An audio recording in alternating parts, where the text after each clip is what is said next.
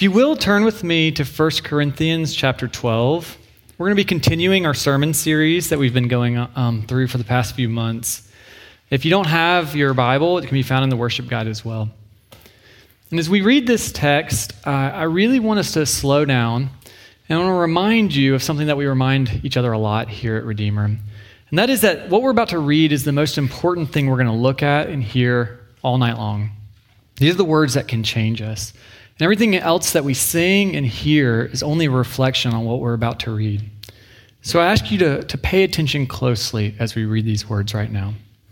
So if you will, join me in 1 Corinthians chapter 12. We're going to start in verse 12.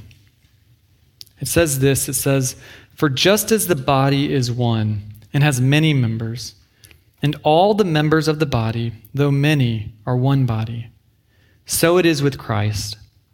For in one spirit we were all baptized into one body Jews or Greeks, slaves or free, and all were made to drink of one spirit. For the body does not consist of one member, but of many. If the foot should say, Because I am not a hand, I do not belong to the body, that would not make it any less a part of the body. And if the ear should say, Because I am not an eye, I do not belong to the body, that would not make it any less a part of the body. If the whole body were an eye, where would be the sense of hearing? If the whole body were an ear, where would be the sense of smell? But, but as it is, God arranged the members in the body, each one of them as he chose. If all were a single member, where would be the body? As it is, there are many parts, yet one body. The eye cannot say to the hand, I have no need of you, nor again the head to the feet, I have no need of you. On the contrary, the parts of the body that seem to be weaker are indispensable. And on those parts of the body that we think less honorable, we bestow the greater honor.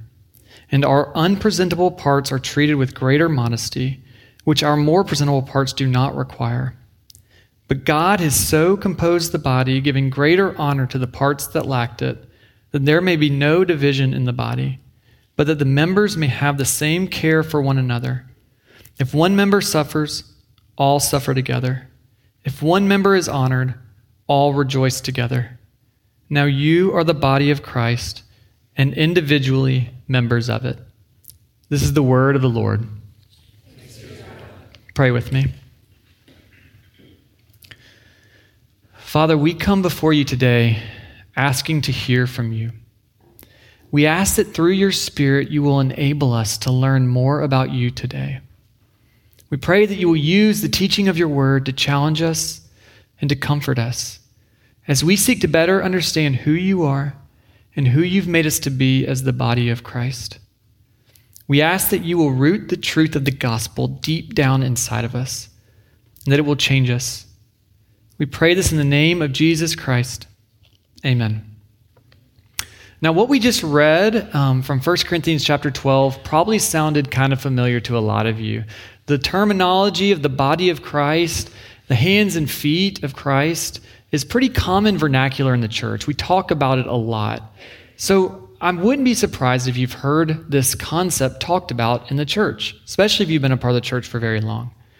But I think it's pretty common that the things that we use so often in our speech and our language are sometimes the things that we don't think about that often when we say them. So I want to invite us to take a fresh look at this language about the body of Christ. First, to look at it with a new lens, and hopefully we'll walk away with a new perspective as we end today. But as we start, I want us to realize what Paul is talking about here. Yes, pretty quickly you're going to see that he talks about the issue of spiritual gifts, and he obviously is talking about the church as the body. But what I want us to see primarily is that Paul is addressing the issue of division within the church. He cares deeply about this issue. He's trying to root it out of the Corinthian church. And I hope that by the end of our time looking at this text, you'll understand why he cares so passionately about this. And I also want us to realize this as we sit here today is that this is an issue for us just as much as it's an issue for the Corinthians. Because if you've been a part of the church for very long, you've probably seen division. You've probably seen some issue in a church that's caused a great divide between the church. Sometimes these are really significant moral issues and theological issues and issues that cause great divide within a church. And there's other times that we get divided over really ridiculous things, if we're really honest with ourselves.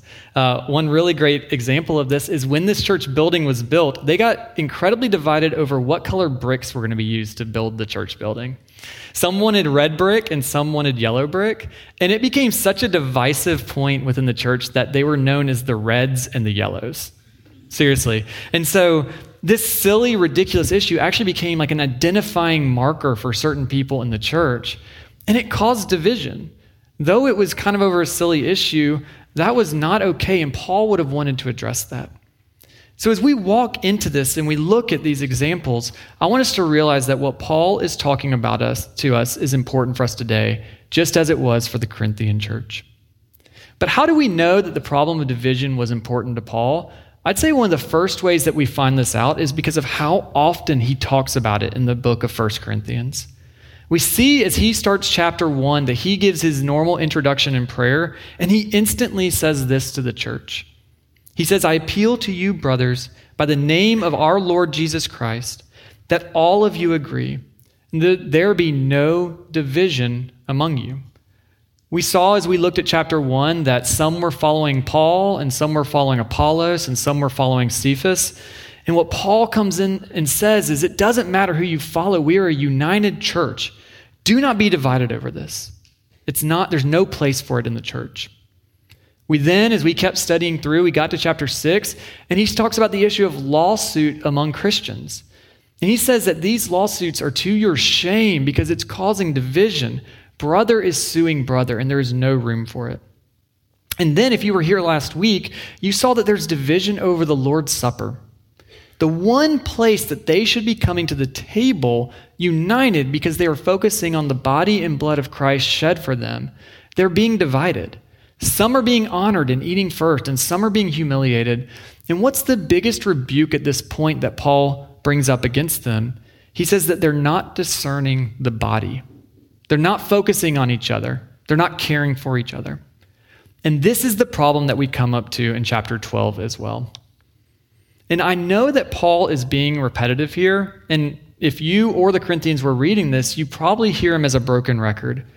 But I don't think he would have cared because he cares about the issue of unity within the church as if it's of vital importance. He would even go as far as to say this is of gospel importance. It has an impact on how we understand what Christ did for us. So, therefore, when we get to chapter 12, we see the issue of division being addressed again by Paul. And this time, it's in regards to the issue of spiritual gifts. So, if you'll look with me at the beginning, if you have your Bible, of chapter 12, in verse 1, Paul says, Now concerning spiritual gifts. And when we see Paul in 1 Corinthians use the phrase now concerning, we need to know that he is actually responding to a list of questions and concerns that had been raised to him by the Corinthian church. So when he says now concerning spiritual gifts, he had obviously received questions about how they were to understand spiritual gifts within the church. And what we do know through studies within the text is that the main issue ha- seems to be over speaking in tongues. Some were elevating the gift of speaking in, in tongues over other gifts. And the question that Paul, there were probably one of two questions that Paul received from the Corinthians that he's responding to. The first question that he might be responding to is the question Is it true that the people who speak in tongues are the true spiritual people? By that, can we look at speaking in tongues as the sign that that's a true Christ follower, that they've received the Spirit, and what they would do is they would look at that and they would elevate those who spoke in tongues over others. That's one question he might be answering in this chapter. The second question would be very similar. It would be Can we not at least say that those who speak in tongues are the superior Christians? That they've got a greater gift than someone else's gift? Paul wants to answer this because what he sees is that the issue of speaking in tongues and ultimately the issue of spiritual gifts was causing division within the church. So, Paul, in the first 11 verses of this chapter, quickly addresses spiritual gifts so that he can then give us the example of the body, which talks about the unity among the church. And I think that as we look at verses 1 through 11 really quickly, Paul's really trying to make two points The first point that he's trying to make is that he wants them to see that there are actually a multitude of gifts that come from the same Spirit. If you look at verses 8 through 11, you'll see that Paul actually presents a pretty long list of spiritual gifts that he sees within the church. He lists gifts like speaking in wisdom and speaking in knowledge. He lists the gift of faith, and then the more common miraculous gifts that you might think of, like healing and miracles and prophecy. He talks about distinguishing between the spirits, speaking in tongues, and interpreting the tongues. And Paul isn't here. One thing we need to know is he's not trying to give an exhaustive list of all the spiritual gifts. In fact, he has multiple lists that he talks about throughout Scripture, and they include different aspects at different times. We also need to know that he's not trying to be exhaustive here. This isn't where we need to turn to get everything we know about spiritual giftedness. Instead, Paul is trying to make one really important point. It's that there are many different ways a person can be gifted by the Spirit and they all come from the same Spirit. He, it's like he's looking at them and saying, How dare you elevate speaking in tongues above others? Because there are so many different ways I can see in this church alone of ways people are gifted. So if you'll look with me at verse 4, I think he summarizes this idea um, best in this verse. Chapter, or verse 4 says, Now there are a variety of gifts, but the same Spirit. And there are a variety of service, but the same Lord. And there are a variety of activities, but the same God, who empowers them all in everyone. Do you hear that word variety over and over and over again? It's because he wants you to hear that there are multiple ways and a variety of ways that someone can be gifted by the Spirit. But he also does it in this verse in a really beautiful way to bring in the picture of the Trinity. Did you hear that? Did you hear him say, There's a variety of gifts, but the same Spirit? There's a variety of service, but the same Lord as Christ. And there's a variety of activities, but the same God. And in this, he just wants us to see that just like in the Godhead, in the Trinity that's made up of three very distinct persons, the church is also one singular body made up of multiple people with multiple gifts.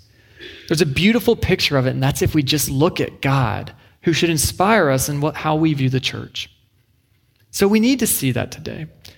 So, that summary of that first point I think Paul's trying to make in the first 11 verses is that there's many ways a person can be gifted by the Spirit, but it comes from one single Spirit, God.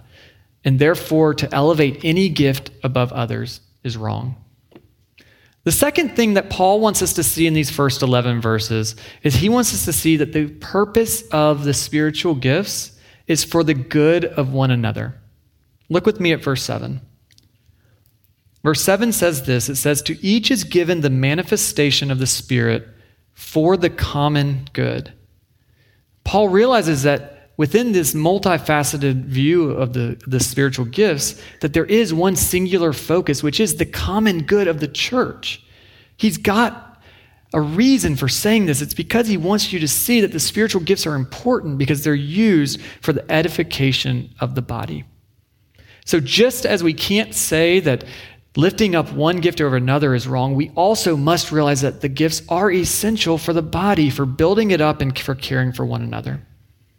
So he wants us to get to this point where we realize that the spiritual gifts are multifaceted, and therefore, any division over them is wrong. I hope you see that today. And it's almost like Paul gets to this point as he's talked about division in the church so many times that he wants to look at them and say, How many times do I have to tell you this exact same thing in different ways?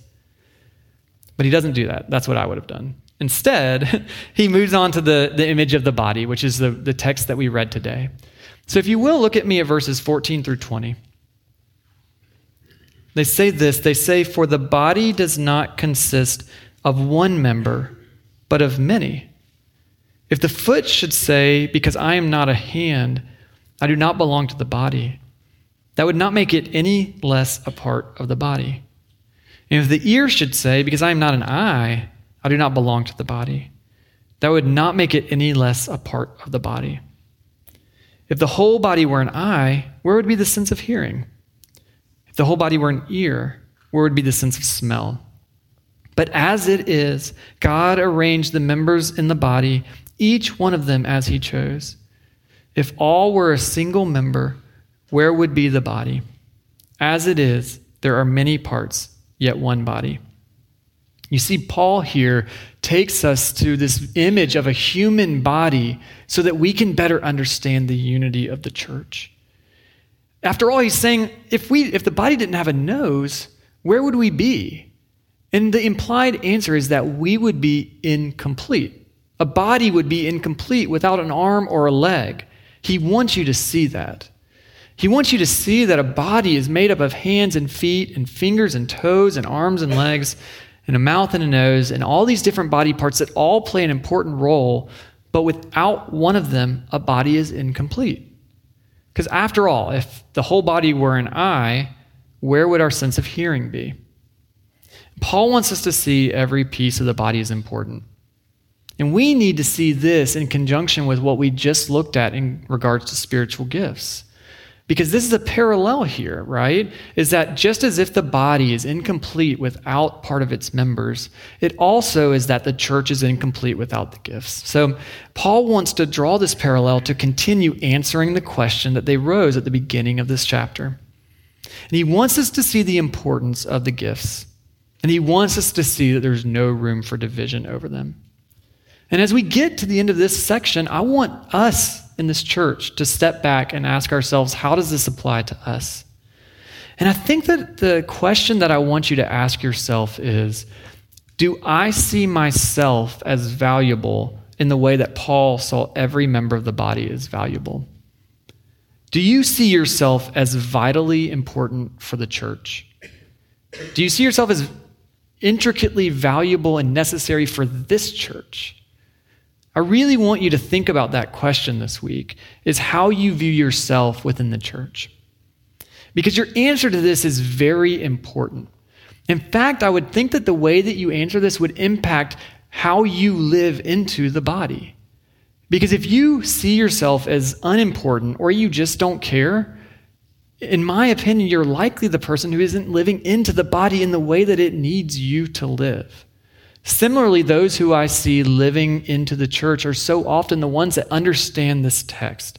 They understand that what little they have to offer is important for this body. So I want us to ask that question this week. And if you've heard us, um, maybe some of you are newer to the church and you've been a part of a membership class, you realize that this is the same language that we use so often to talk about membership at Redeemer. We do that because we don't believe that membership here is this passive activity where you get a membership card and you just come and passively attend on a Sunday. Instead, we want you to dive full force into this body and live using your gifts here for this community. However, we, go, we take it one step further.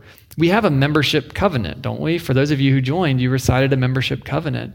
And in that, we ask you to look at your own personal gifts and abilities and figure out how you can serve this church and use them for the common good of the body. It's important. And this is where we get this idea. We're not making these things up. We see that Paul wants you, he wants me to be actively engaged in the church. So I ask you this week to think about this and think about your engagement and ask myself Am I using my gifts for this community? Am I living into my role? And am I understanding that I have a vitally important function to hold? If you aren't, that's okay, but I encourage you to live into that today, mainly because we need you. The body needs you. And so I think we need to see that from what Paul has just said in verses 14 through 20. I also think that there's probably a few of you here today who are kind of looking at me and saying, Yeah, right. I'm not that important. When I look at myself, I don't know what value I would bring to the church. I don't know what function I would play. It seems like the church universal and redeemer seems to be getting along just fine without me. And if that's you, I want you to look at the text and I want you to look with me at verse 18 because that's not true. Verse 18 says this it says, God arranged the members in the body, each one of them as he chose. You see, he chose to make you the way he made you. He has a plan for each person in the church. And if you're sitting in the pew today wondering about your own value, wondering about your role, I encourage you to hear that God chose to make you the way He did, and He has a plan for you. And not only does He have a plan for you, the church is incomplete without you. And I don't know if you need to hear that today, but I just wanted you to know that we need you here at Redeemer, and you're a vitally important member of the body. And so we've come to the end of these, this little section right here, 14 through 20. And I think Paul has made two points. He said that the church is made up of a variety of people with different giftings and abilities. And the second thing he just said is that every single one of those people is vitally important. You are vitally important.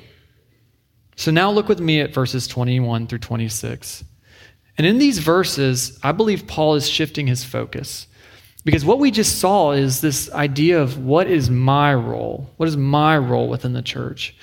And I think that Paul moves on to say, what are, how are we to view others in the church? Because this text has something to speak to that today, too. Look with me at verse 21.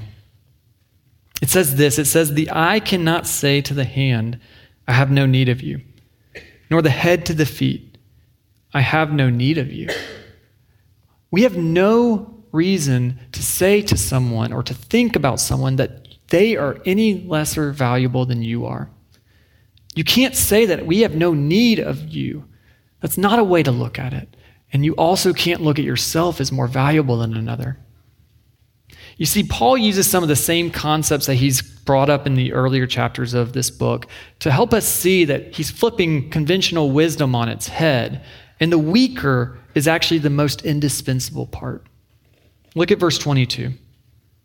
It says, The parts of the body that seem to be weaker are actually indispensable. And he goes on in verse 24 to say, God has composed the body, giving greater honor to the part that lacked it, that there may be no division in the body. You see, Paul wants us to realize that we are all mutual members of the same body, and we are to look at every single person with honor and importance. So, just like I asked you a question a minute ago, I said, Do you believe that you are vital to the body? I want to ask you another question, and that is Do you view every other member of the church as vital to the body? Do you think that every single person sitting in the pews today are vitally important to this church? Now, ask that because I think that if we're honest with ourselves, we might answer that with a no sometimes the way we look at people and the way we think about people and the way we engage with people in the church, sometimes it says, No, I don't find you as valuable as others. And that's not okay. Paul says there's no room for this. Says there's no room for the, the way of the world that infiltrates the church to help us judge the value of another human being. And sometimes we do that, right? We spend so much of our lives outside in the world gauging people's value trying to size people up and looking to see are they worth more or less than I am. And so often that's rooted, honestly, in our own pride because we want to know how we should view ourselves. We want to know are we valuable? And the answer to that is so often related to how valuable you find other people. So we see here that the problem of pride and the problem of judging others was an issue for the Corinthians, but we also know that that's a problem for us today. So I encourage you to spend some time this week asking yourself Do I believe that every member of the church is vitally important? And I think the answer to that will actually help you see if whether or not you really believe what Paul is teaching us today. Because Paul wants us to see that every member is important. And it's only when we believe that, truly believe that, that we can get to Paul's final point about the body in this text. Look with me again at verse 24. He says, But God has so composed the body, giving greater honor to the part that lacked it, that the members may have the same care for one another. If one member suffers, all suffer together. If one member is honored, all rejoice together. In this text, it's as if we begin to view others as vital members of the body, that there will be no room for pride or for arrogance. Instead, we will care mutually for each other, and the good of others will become the highest good we can find. I hope that's what you have found in the church. I hope that you have a family of brothers and sisters sitting next to you who will go through the joys and sorrows of life alongside you. I hope that for you. I hope that for you primarily because I look at the church in the past few years and I've experienced that. For those of you who know me and my family, we've walked through a lot of high highs, but we've also walked through some really low lows. And I look at people in the pews here as the people who cried with me, the people who laughed with me, the people who rejoiced with me. And I want that for each of you. And if that's not what you look at the church for, I challenge you that it's there and there's riches there and there's a promise there. And it starts with mutual care for each other. I want that for you. And if you desire that, I do have an encouragement for the first step. And that's do that for others. Start loving on others and caring for others and walking through joys and sorrows because at that point you will also have those mutual friends, brothers and sisters that you will walk through life alongside. I think Paul knows that we need to mutually care for each other if we're going to get there. Look at me, look with me now at verse 27. Because I believe that this short little phrase is actually Paul's summary of, ex- of everything we've just talked about. Paul says this He says, You are the body of Christ and individually members of it. In many ways, this is a summary of actually, if you look back again, back to 12 through 13, he says this in greater detail there. He says, For just as the body is one and has many members, and all the members of the body, though many, are one body, so it is with Christ. For in one spirit we were all baptized into one body Jews or Greeks, slaves or free, and all were made to drink of one spirit. So I think this short little statement Paul said, you are the body of Christ and individually members of it, can summarize two points that he wants us to see today. First, he wants us to see that because of Christ's work on the cross, that we have been made into a body, a unified body under the headship of Christ but a body, a body of Christ living as he's ascended, living in this world to carry out his kingdom until he returns.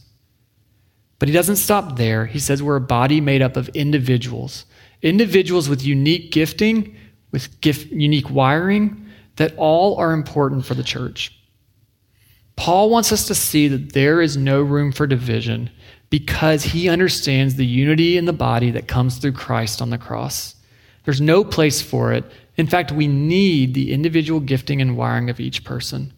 And this is why Paul cares so deeply about the problem of division. So now, as we get near the end of this, I want to look at one more passage that Paul wrote, but actually from the book of Ephesians in chapter 2. In this passage, I think Paul summarizes a lot of what we've talked about. He brings a beautiful image of what Christ did to accomplish it. So look with me at Ephesians 2, verses 13 through 16. It says this it says, But now, in Christ Jesus, you who once were far off have been brought near by the blood of Christ. For he himself is our peace, who has made us both one and has broken down in his flesh the dividing wall of hostility by abolishing the law of commandments expressed in ordinances that he might create in himself one new man in place of the two, so making peace, and might reconcile us both to God in one body through the cross, thereby killing the hostility. In that passage, Paul says that we, you and me, we were far off, but we were brought near by the blood of Christ. It is through the cross that Jesus reconciled us to God and he also reconciled us to each other. We are a body because Christ laid down his body for us. And therefore, there's no longer Jew or Greek. There's no longer slave or free. There's no longer important people or unimportant people. All room for division has been overcome at the cross. Do you see now why Paul is so passionate about the problem of division? It's because there's no room for it at the cross. It's because truly believes, he truly believes that in the gospel, Christ has overcome any reason for division. There's no room for it. The dividing walls have come down, and we've been made into a body because of what he accomplished for us. So when we look at the image of the body of Christ, this language that we said at the beginning is so common to us today. I want us to remember that Christ, our Savior, laid down his life on the cross to reconcile us to God and to each other. So now the challenge is that we live into that. Pray with me. Christ Jesus, we are a people because you made us a people. Thank you for laying your life down on the cross for our redemption. Thank you for making us into a body. We're infinitely grateful that you have declared that we are all important in your work. Please help us to view ourselves and others in light of this gospel. We pray that Redeemer, Redeemer Community Church would be known for its unity and its care for each other as we seek to live as your body on earth until you return. In Jesus' name, amen.